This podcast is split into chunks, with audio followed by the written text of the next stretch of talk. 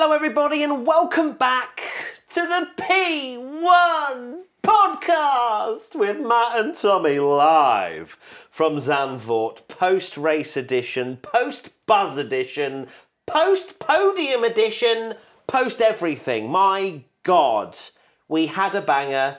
It hit. Don't want to talk about Ferrari just yet. We're going to keep it high. We're going to keep it positive. Yeah. And you are happy anyway. So Yeah, my wave actually is making the cut because it's the full podcast. So, yeah, uh, we just got back and, well, we'll get into it, but amazing race and amazing experience as well. Just wow. just wow. I think that's a, a two, Two-word word review review. right there. um, now, we usually start with our most memorable moments. I have one and you have one, but we both have one that we need to talk about first before we get into anything else. We were under the podium. Well, not literally.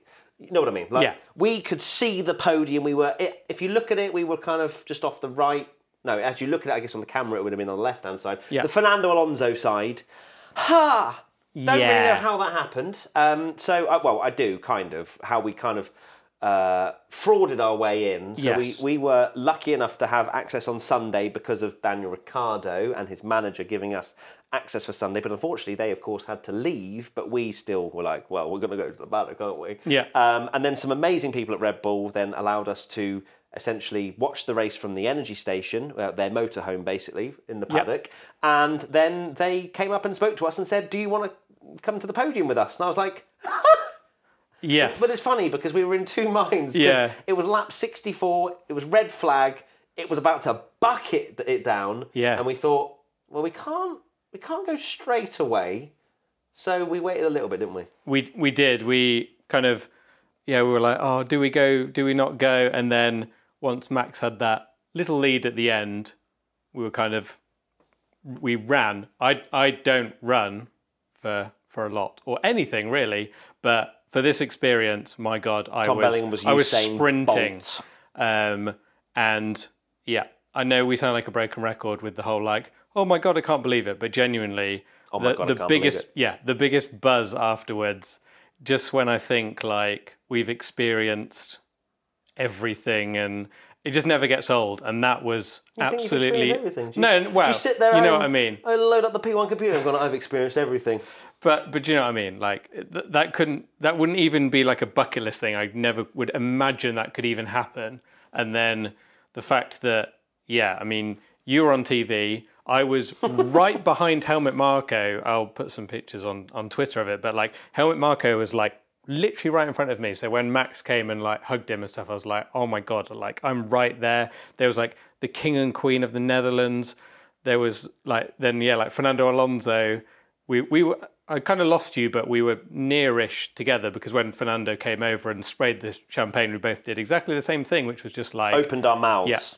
Yeah, which was basically like, soak it in literally. Um, I could not care less about getting sprayed with champagne. It was just, I was just like on cloud nine. I was absolutely buzzing. It was like, this is so surreal. There were so many people that were like, ah, and I was like, ah. Yeah, I was like, I Hit need me to, with yes. more, Fernando, with your. Uh, no, I'm not going to say it. Um, but that was, yeah, just so surreal. So good. Like, just the whole thing, just to see what I usually see on television happening in front of me yes. was just so, so special. Um, so that is a moment I'll never forget. Tommy will never forget. Never forget. Um, and you will neither because we'll constantly remind you of, of what happened. So, and this is off the back of a Charles Leclerc DNF. So, God, imagine how happy I would have been if he'd have won the race.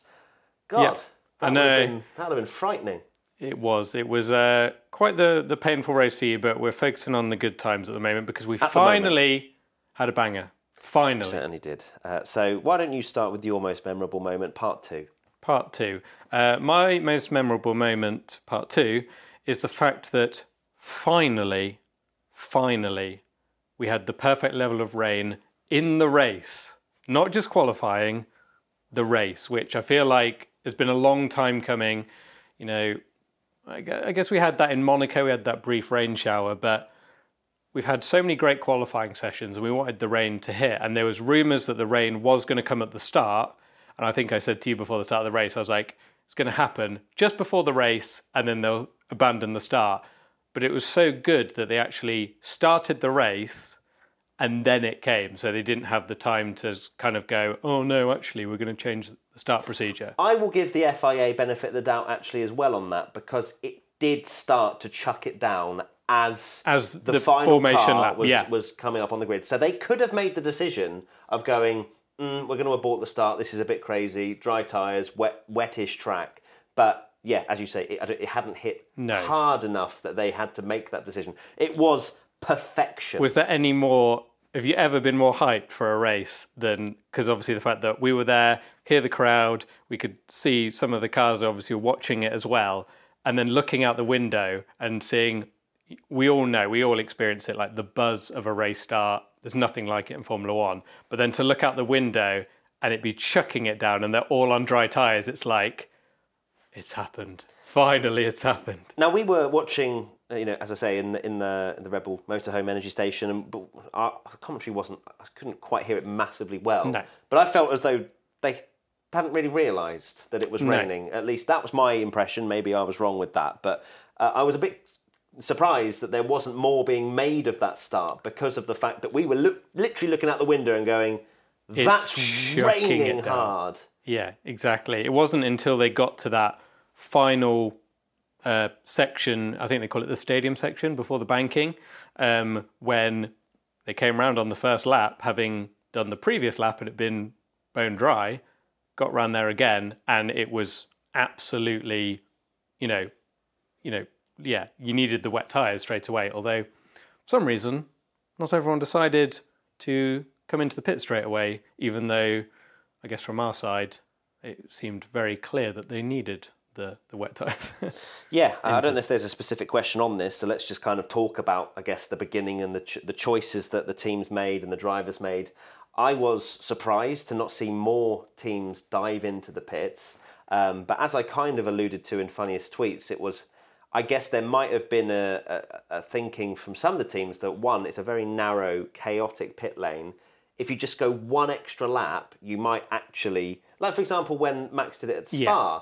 where he he went, I could go an extra lap, even though to be fair, that was that wasn't.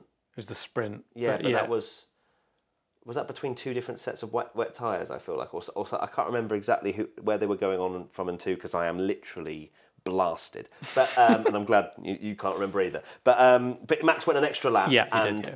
that's similar to I guess what maybe some of the teams thought this time round was, oh, we'll go an extra lap. And also, if it was just a flash one lap flood, not flood, but you know, rain, downpour, but then it stops. The teams that have pit for intermediates all of a sudden would then have to pay, make another stop and go onto the softs because we saw that weather unfold where it was a flash flood and then there wasn't too much rain after that, so it did dry out eventually. But I think it was a case again, as, as I mentioned uh, in funniest tweets, was around maybe the teams just looking a little bit too hard at their rain radar and not looking at what was actually happening in real life. Exactly, because we could see us plebs watching on the television, not having all the data, not being you know incredible race strategists and stuff.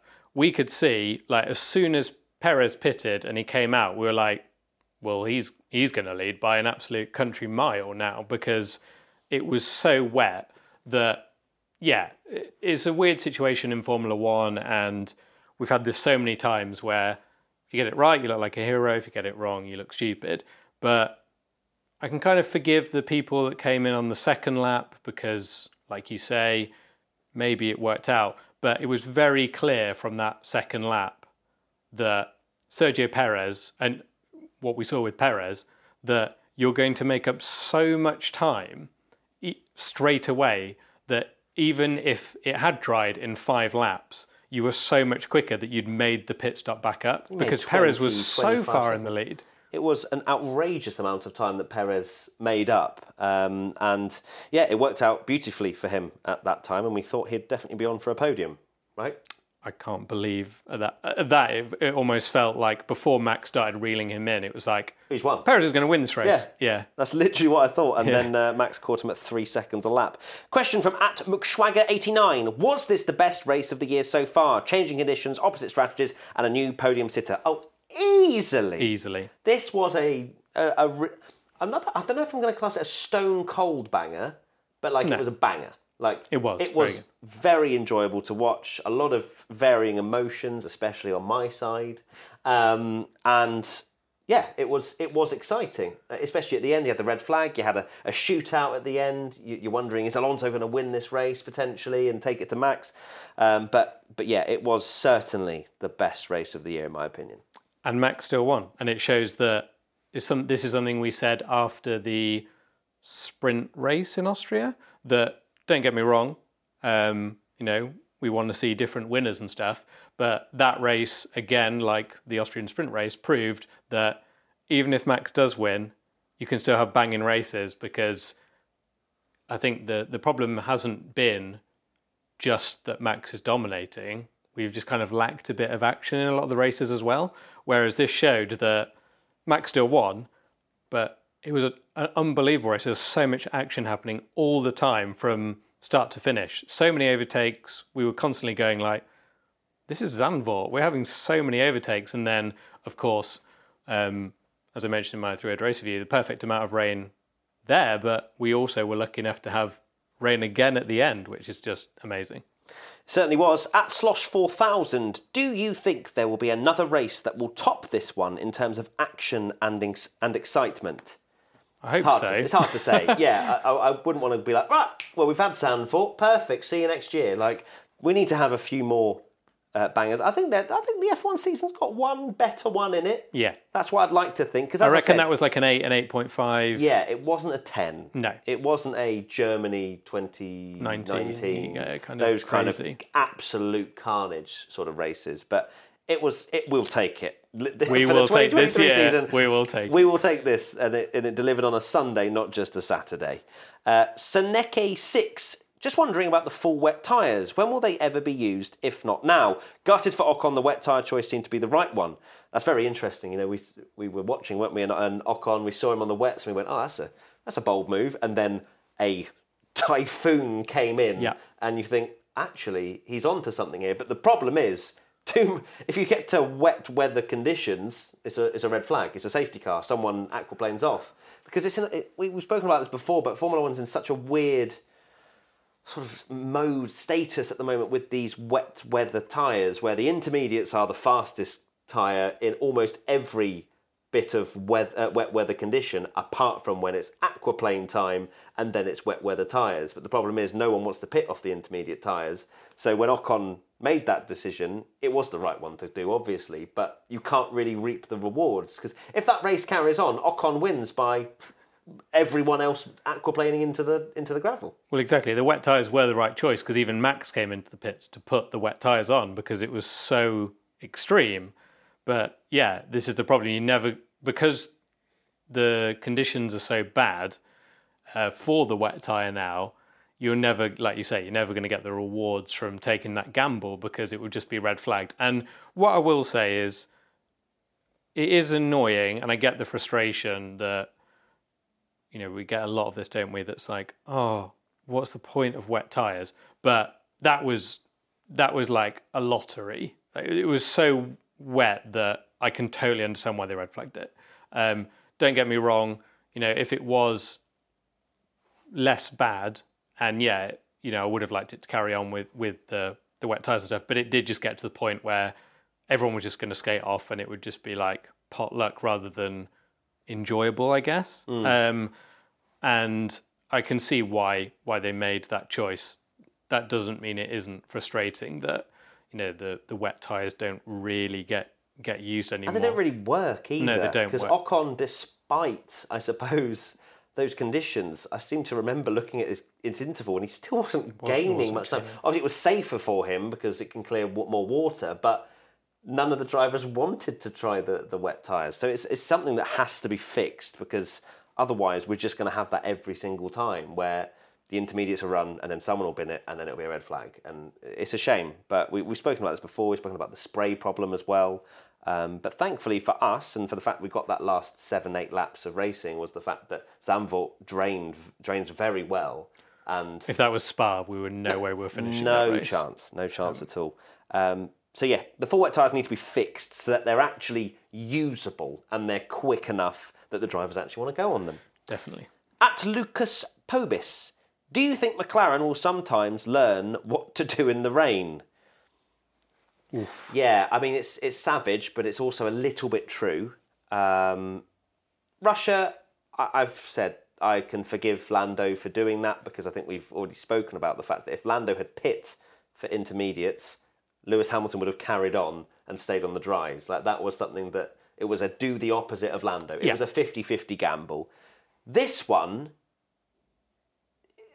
you had the team radio again, didn't you? Where McLaren said, "Can you stay on these tires or whatever?" Something to that degree, and then Lando was like, "Yeah," you know, and it was like a confident call of we're going to stay out, and it was the wrong call. It absolutely killed his race at that point. I can't forgive them for for that. Like I like I said earlier, second lap fine. Everyone realised Perez is flying. You need to pit because you're gaining so much time. By lap three, yes, okay. They said to Lando, didn't they? Oh, I reckon that's it for the rain.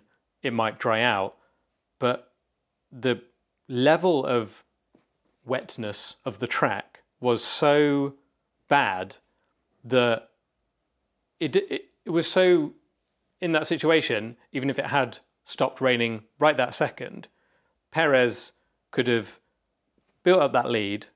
Everyone that had pitted built up that lead, pitted for dries again, and still had the advantage. You were never going to get the advantage of staying on the soft tyres. And yeah, we'll get into Ferrari later, but it's all right laughing at at, at Ferrari, but I think McLaren It's all right and laughing at Ferrari, is it? well, uh, oh, sorry. Oh, yeah, yeah, tell me more. everyone laughs at Ferrari, but I think you know McLaren and Mercedes had an absolute shocker with their their decisions, um, and I imagine you know there there it's not going to be memes of like clown pit walls for like Mercedes and McLaren, but you know if that was Ferrari, there would be because I can't believe they made that that decision. It was completely completely wrong and cost.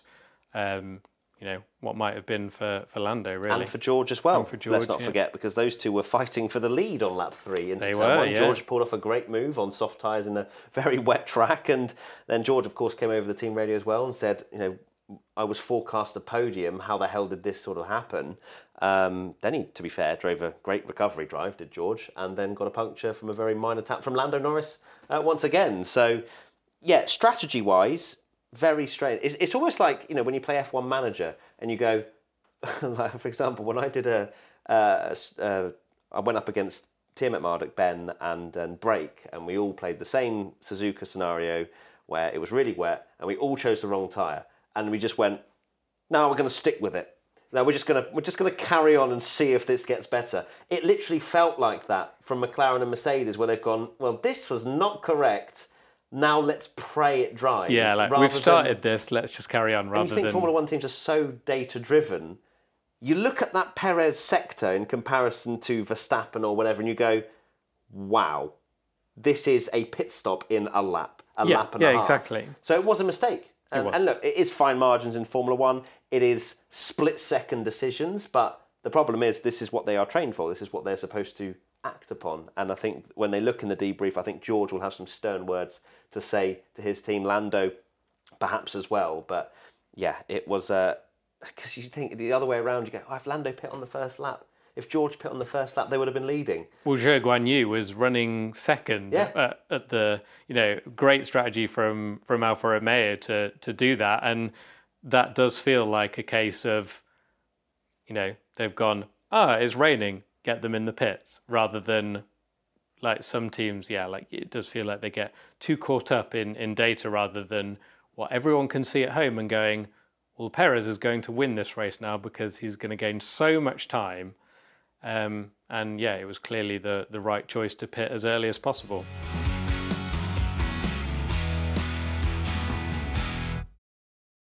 Right, my most memorable moment, part two.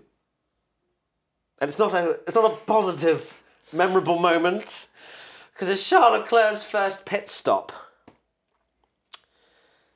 Yes. I I don't know what to say really. Um, it was of course Charles' decision to pit. Yep. He called it, um, and some might say, you know, it was a it was a last minute decision, but they were they were there. Like like when when it starts to rain, surely they are there with tyres ready, right? That's what you'd think. Is it is raining? It's slippery out there. Let's get ready with my tyre, and there's four of them, to run out and potentially box. Why on earth has Ferrari prepared for a pit stop without the tyres? Yeah. and not changed his front wing. So not only is he sat there waiting for them to have tyres ready, the front wing end plate is hanging off. Not even hanging off, it's gone. And they're like, Nah. don't see anything wrong with that, mate. Or you can carry on. So they change the tyres and let him go. They don't change his front wing. Yeah, it's shocking. Um, yeah, the picture you put up on, on Twitter of it is quite something. Seeing literally the wheel guns ready to go, and there's no time. It looked it looked like an F1 game glitch. that like the the wheel guns are there ready to go. Like yeah, let's change the tire, and there's no tires. Yeah. like like they're they're all ready to go. Um, and yeah, this this is where you know this is why there are memes about about Ferrari of all the teams. Of course, it's Ferrari, And of course it's for Charles Leclerc. yeah, Yeah, exactly. um, so. So yeah, that was that was really difficult to watch. But the problem, not the problem, the, the the saving grace of that was that despite that, he was still fourth when it all shook out. Yeah. Like he was still in the mix, and I'm thinking, we're gonna have a good race. But the problem is he didn't have a front wing particularly, and then he fell back, and then he had more damage, I think, as well. Floor damage floor from damage it. and- Yeah, so and it's just it's just painful to, to watch, to endure, to experience. And a question from Crickadict Ninad. Charles and Ferrari. Who is at fault more? Ferrari, in my opinion. That being said, I am not going to excuse mistakes that have crept in and have been appearing quite often for Charles Leclerc this year. Of course, crashing in qualifying uh, again. And for me, you know, I'm an average watcher, listener. Uh, I'm a, you know, not a fanboy, whatever, of Charles Leclerc. Something's not harmonious about this now. It was in 2022, he was firing. He was looking like the second best driver on the grid behind Max Verstappen. He was performing. We're now into this year, and it is quite clear that the car is not good enough. It's unpredictable. You just watch on boards from this weekend. The Ferrari was was not great, but there's something that has now just sort of come ajar with I think the mentality between Leclerc and Ferrari and how they work together. Carlos Sainz, on the other hand, I think he had an amazing race. I genuinely was so impressed with how Carlos drove this weekend, and that was off the back of a P1 interview, so you can all shut up the curse, it's not real. Um, so it then bodes the question right, if Carlos can do that kind of drive, why is Charles not able to, to maybe deliver as much as that? And it's difficult. It really is difficult to pinpoint because he does have great weekends occasionally, but I feel like he's having less of them now than perhaps we got used to seeing with Charles and, and sort of outperforming the car. yeah, exactly. And you know, Sainz has leapfrogged Leclerc in the standings now, and yeah, it, it's a it's basically what we said yesterday that he needs to just kind of have consistent races. But I'd like to see a, another replay because you know, classic. We're recording this straight after the, the the race, and of course, when you're there, you don't consume it as much. But yeah, it looked like a kind of was it Piastri that he collided with? I think uh, on the on the opening lap. Um, it wasn't like a huge huge incident, but we know now as soon as your floor's damaged, it's pretty much game over. And my God, like it was painful to watch. They actually, you know, to be fair to Ferrari, despite the whole tyre scenario, they got the strategy right, really, for getting the cars in early. and they were put the running all right. on. Just didn't put the tyres on. but but they still came out even despite They were that. like, we need. To, I think we need to box. I think that's the right decision. Okay, cool. Okay, he's in the box now. Now what happens? But it does just show that, like, even with that mistake, he was actually running quite high up, which showed what Yeah. an advantage you got from pitting early. I got. Yeah, just me. Yeah. um, and yeah, it's it's just pain, isn't it? It's just constant pain. Yep. Monza's next week. What could possibly happen? We will find out. Yeah, but yeah, Leclerc, like like you say, there is something that's a bit more broken with with that. It's weird actually because you know there's a lot of rumours that Carlos Sainz might go to Audi and leave, and but at the moment it looks like Charles is the the driver that kind of seems more l- not likely to break away, but like upset with Ferrari, and you wonder how long that can last. Like you know, like a Fernando Alonso, or or when he you know kind of got fed up and decided you know it's time to go, even when he had a an all right ish car, um, it just got got too much, and it was time to to move on. So yeah, it's um, painful to hear because we wanted Charles to bite back at Ferrari, and boy, did he do that this weekend with some of the radio messages. But then at the same time, when he does that, we kind of go, "Oh, this is a bit awkward. Like it's not it's not gelling, is it?" Yeah, I don't think we caught any team radio after his pit stop. Um, no, I'm sure it was. I'm sure there was something uh, to behold. Uh, probably wasn't can- pressing the radio button, but swearing in his in Yeah. his helmet. Potentially, uh, he did that obviously before, didn't he? In France when he crashed and didn't realise his team radio button was on. Yeah. um, let's move on from Ferrari now, shall we? Because uh, I think that's that's enough on that one. Uh, I'm sure we'll come back to it at some point somehow. I'm sure we will. oh, I love life. At Kev1 underscore LT. What is wrong with Mercedes? Slow pit stops? Strategy on Ferrari level? Where is the eight time world champion team? Indeed. Well, they're known, aren't they, for their, well, previously known for their bulletproof reliability, strategy, executing. Make the best out of any situation. They didn't really do that. No. Um, Hamilton somehow got an all right result considering it was like an absolute, um, yeah, chaotic race for him. But yeah, they should have had, uh, should be on the podium. You know, we predicted them to to do very well, and they were looking good. Like it's not like the car was bad. It's actually a weird one for for Mercedes where they pride themselves, like we were saying, on the fact that they always deliver the maximum from a race weekend. But actually, this was the the complete opposite, where they've left a lot of you know points on the table.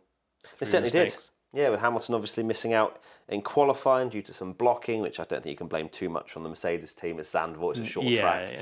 Um, but of course, he finished sixth in the end, and, and George looked like he was on for a, a reasonably good result until he had that, that small puncture. So I'm, I, I would say absolutely there was a missed opportunity here. I'm not going to go as far as saying Mercedes are completely washed and they've you know they've lost all strategy, you know perfection, all that. I think it was just a, a case of some unfortunate circumstances rather than them making catastrophic calls. Apart from obviously the George Russell and leaving him out. Hamilton, how long did he stay out for? Did He stayed out longer as well, and then kind of had Yeah. a go at his team, saying why didn't they pit earlier? And I, I do think, Yeah. yeah, Mercedes, th- they were like McLaren, one of those teams where you were just like, just pit. And he started on mediums as well, didn't Yeah. he, Hamilton? I feel like, So or hards. he should have just got rid of them immediately and just gone for, gone for the Inters and It's interesting that they didn't at least split it, you know, especially with yeah, Hamilton, right? yeah, gamble When- with Hamilton on the first lap, behind. surely. Yeah, and maybe they they were so hooked into, oh, but we're on mediums, we want to go long. I don't know, but yeah, uh, to be fair, not going to go on a too much of a roast, as I say, of Mercedes because it was just a blip and uh, a moment of, I would say, um, not choosing the right decision, uh, but at the same time, a massive missed opportunity, I would say, for them to to get on the podium and and perhaps even take the challenge to Max. Yeah, yeah, they could have been the next best team, um, but well, a certain Fernando Alonso made sure that didn't happen with another brilliant drive. It's amazing. I'm like, I'm not going to go roasting Mercedes as I'm wearing obviously a Mercedes top, but also the fact that anything is better than what Ferrari have uh, managed to achieve. So I'm like, oh, it's not as bad as not as bad as Ferrari. Yeah, I know, um, but yeah, they, they had a, a shocker on on strategy, and yeah, it's a it's a rare a rare thing with with Mercedes, but yeah, they they did not execute a, a very good weekend. Certainly didn't, but Hamilton still finished sixth somehow. So uh, and just beat was it Lando over the line? I think it was. I think they were Yeah, separated by like 0.02. two hundredths of a second or something, which is crazy. But we didn't see that. Didn't see that at all, did we? Um, let's now talk about Liam Lawson, who finished thirteenth.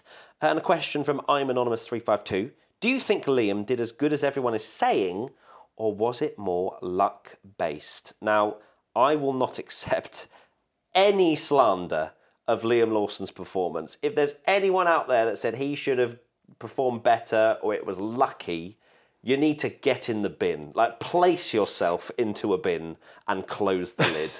because there is not a harder race that someone could have had than Liam Lawson. Not just that, a harder weekend. One practice session, which was wet, then you had qualifying, and then you had the race, which was changeable conditions. It was dry, it was wet, it was dry, it was wet again. Like apocalyptic rain Yeah. where you can so easily slide off when we saw Zhou Guanyu, we saw Bottas, we saw, I think Hamilton went off as well. Like, you know, all, all these drivers that, that made mistakes and Lawson kept it on the road. Like, fair effing play to We Liam would have Lawson. accepted him binning it. We'd have gone, well, yeah, Hmm. obviously, inexperienced, difficult, well, incredibly difficult conditions. Um, and, and he finished 13th. He beat Yuki Tsunoda somehow. Yeah. One now, thing I'm not going will- to say he oh, was go- quicker go on, than yeah. Yuki, but let, go on, carry on. I was going to say, wow, you. I think you were going to say exactly the same thing, and you know, this is not just me, the Yuki fanboy, but they messed his strategy up completely because Yuki was having a brilliant race. He was up in fourth at one point, and I was like, "Are we going to get Yuki Tsunoda podium?" And AlphaTauri, you know, we're we're talking about a lot of bad strategies, which I think does just show that how difficult it is to make because you make a wrong call and you you know you look stupid, or you make a right call and you look like a genius, but AlphaTauri really threw away a great result for Yuki because it sounded like he was really wanting to pit, and then as soon as he was, you know, out in eleventh, still weren't changing his tires, and he was running really well. So it's a shame. So I don't want to say that Liam Lawson had a good job, like did a good job, because like Yuki was bad. Yuki definitely didn't have a, a bad race. He was unlucky, um, but that's not to say Lawson was lucky to to finish that race at all is you know an amazing job when it threw everything at him and yeah a brilliant a brilliant performance in such tricky conditions Absolutely. So well done, Liam Lawson, for that one. And uh, maybe you can build on and have a, a, an easier weekend in Monza, uh, where it's a lot uh, more simple of a track and potentially more simple weather conditions as well. At Piastre Claire comes in with the next question, which is not a question, apparently, but kindly requesting a Pierre Gasly and Carlos Sainz appreciation section for this episode. We've already appreciated Carlos Sainz. Yeah. But let's appreciate Pierre Gasly. Um, fantastic drive. He just has these moments, these races where he just pops up in, a, in an Alpine that I, I think is fair to say is very bang average. And to drive in those conditions uh, to that degree and to actually get a podium is amazing. It's, it's unbelievable because, especially when you think that we have been saying that it's Red Bull, Mercedes, Aston Martin, McLaren, and ferrari Ferrari. God. you've just you've just shut them out of your But mind we're saying those five teams lock out the top 10, Yeah, right? so and then can't- Pierre Gasly gets a podium. It's a sensational drive from him, and again, just shows that there is a lot of talent and a lot of potential within him. It just doesn't seem to come week in, week out in Alpine at the moment.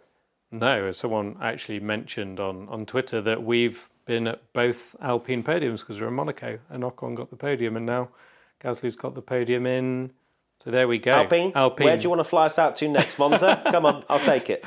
but brilliant drive from Gasly. Um, yeah, just delivered in very very tricky conditions. Made the right the right call to get up in that position and executed a brilliant a brilliant race. And um, for the Pierre Gasly fan that we met at our meetup, that basically jokingly had a go at me and said, "I'm annoyed that you're um, predicting biggest flop." You're welcome because I did say that it would jinx him, and of course uh, he goes and gets a podium. I But do, well like, done, Pierre. I do like how we disguise having absolutely no wheel knowledge as anti-jinxing or jinxing. Yeah, or yeah. whatever. Let's just you know what I pretend, mean? right? Yeah, yeah, yeah. We know lots of wheel. Um, so well done, Pierre Gasly, and well done to Carlos Sainz. Both incredibly impressive performances. Uh, next question is off the grid F1 underscore zero zero. Is Logan Sargeant going to keep his seat, or will Toto be having a word with James Vowles about taking Mick for a year? Well, it's depending on whether James Vowles was saving Logan Sargeant's face a little bit by saying that he had a hydraulic issue or whether he actually did. Uh, I'm going to take James's word for it and say that Logan, of course, uh, had a, a problem with the car.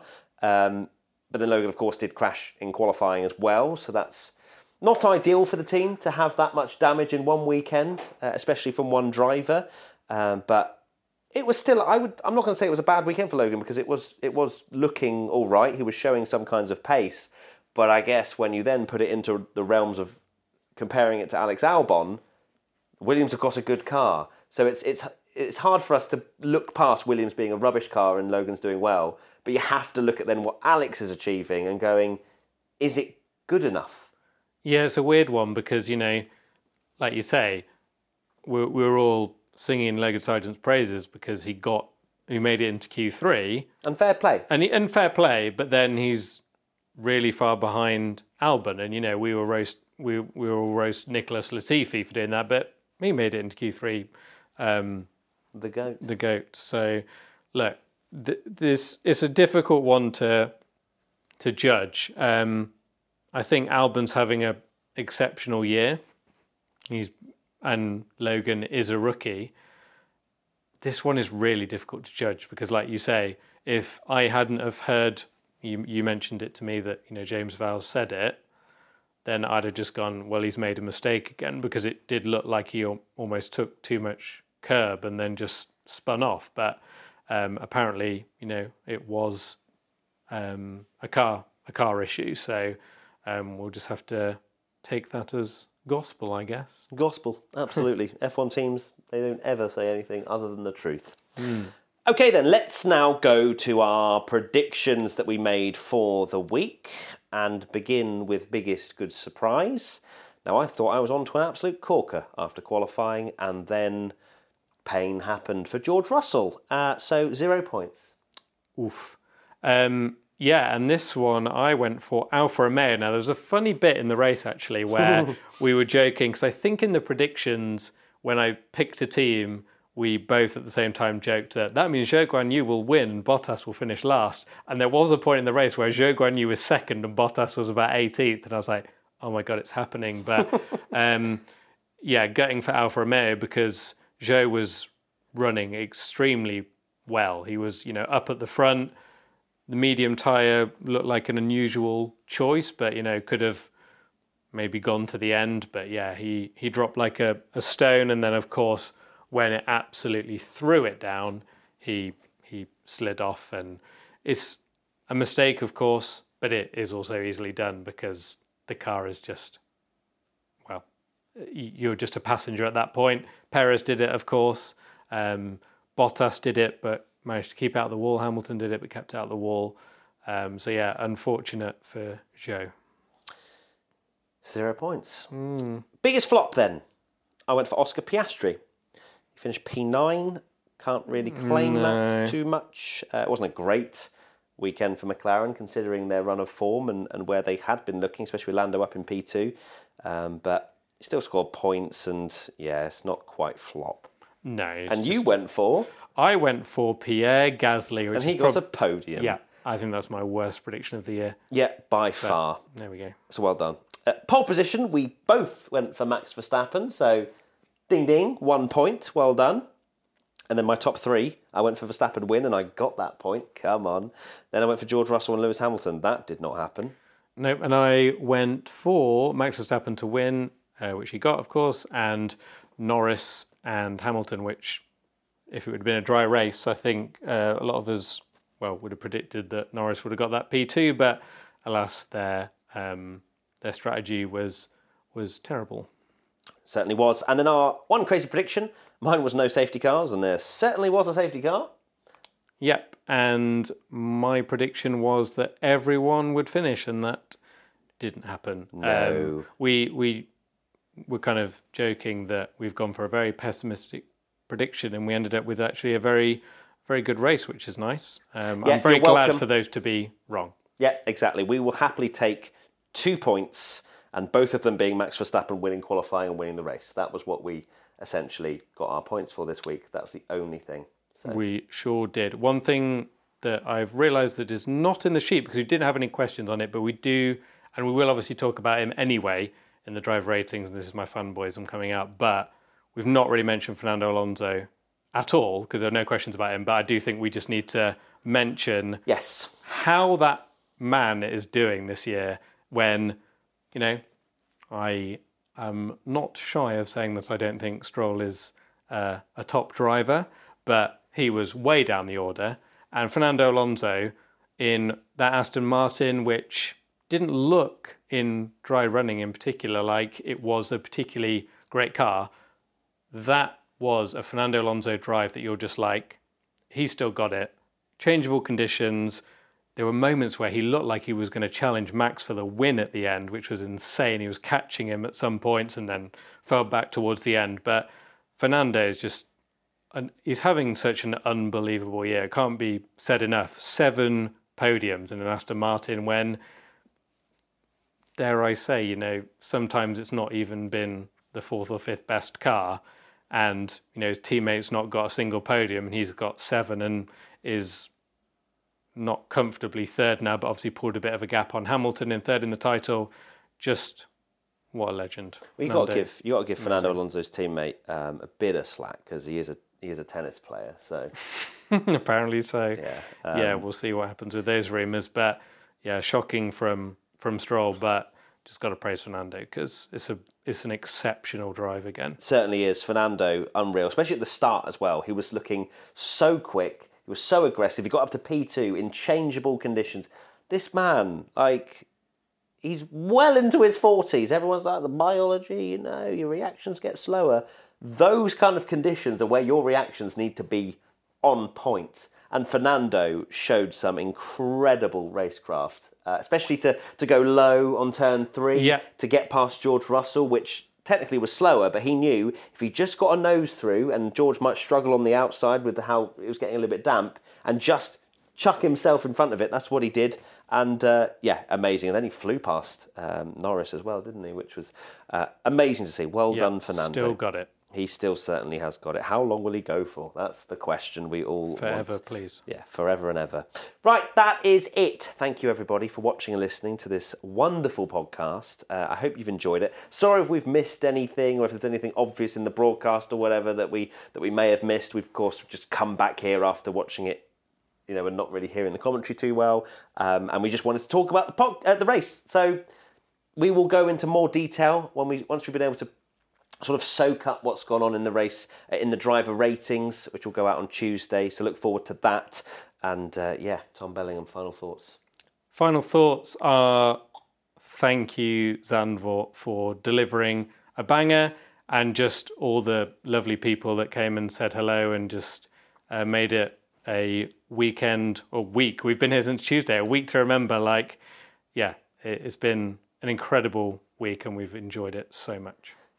Oh, beautiful. A truly special week. Thank you, everybody uh, who've come and said hello to us. It has been amazing to meet you all over this weekend. And uh, yeah, uh, even if you've just sent us a message because you're buzzing for us to be out here and to experience some of the stuff, we do read each and every one of them and uh, we appreciate it massively. So thank you, everybody. And we'll see you very soon for another piece of content. Bye. Bye. Bye bye. Bye bye bye bye bye.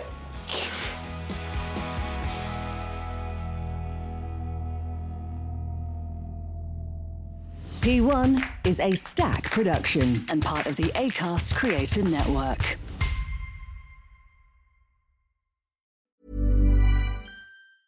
Hey, it's Danny Pellegrino from Everything Iconic. Ready to upgrade your style game without blowing your budget? Check out Quince. They've got all the good stuff shirts and polos, activewear, and fine leather goods, all at 50 to 80% less than other high end brands. And the best part? They're all about safe, ethical, and responsible manufacturing. Get that luxury vibe without the luxury price tag. Hit up quince.com slash upgrade for free shipping and 365 day returns on your next order. That's quince.com slash upgrade.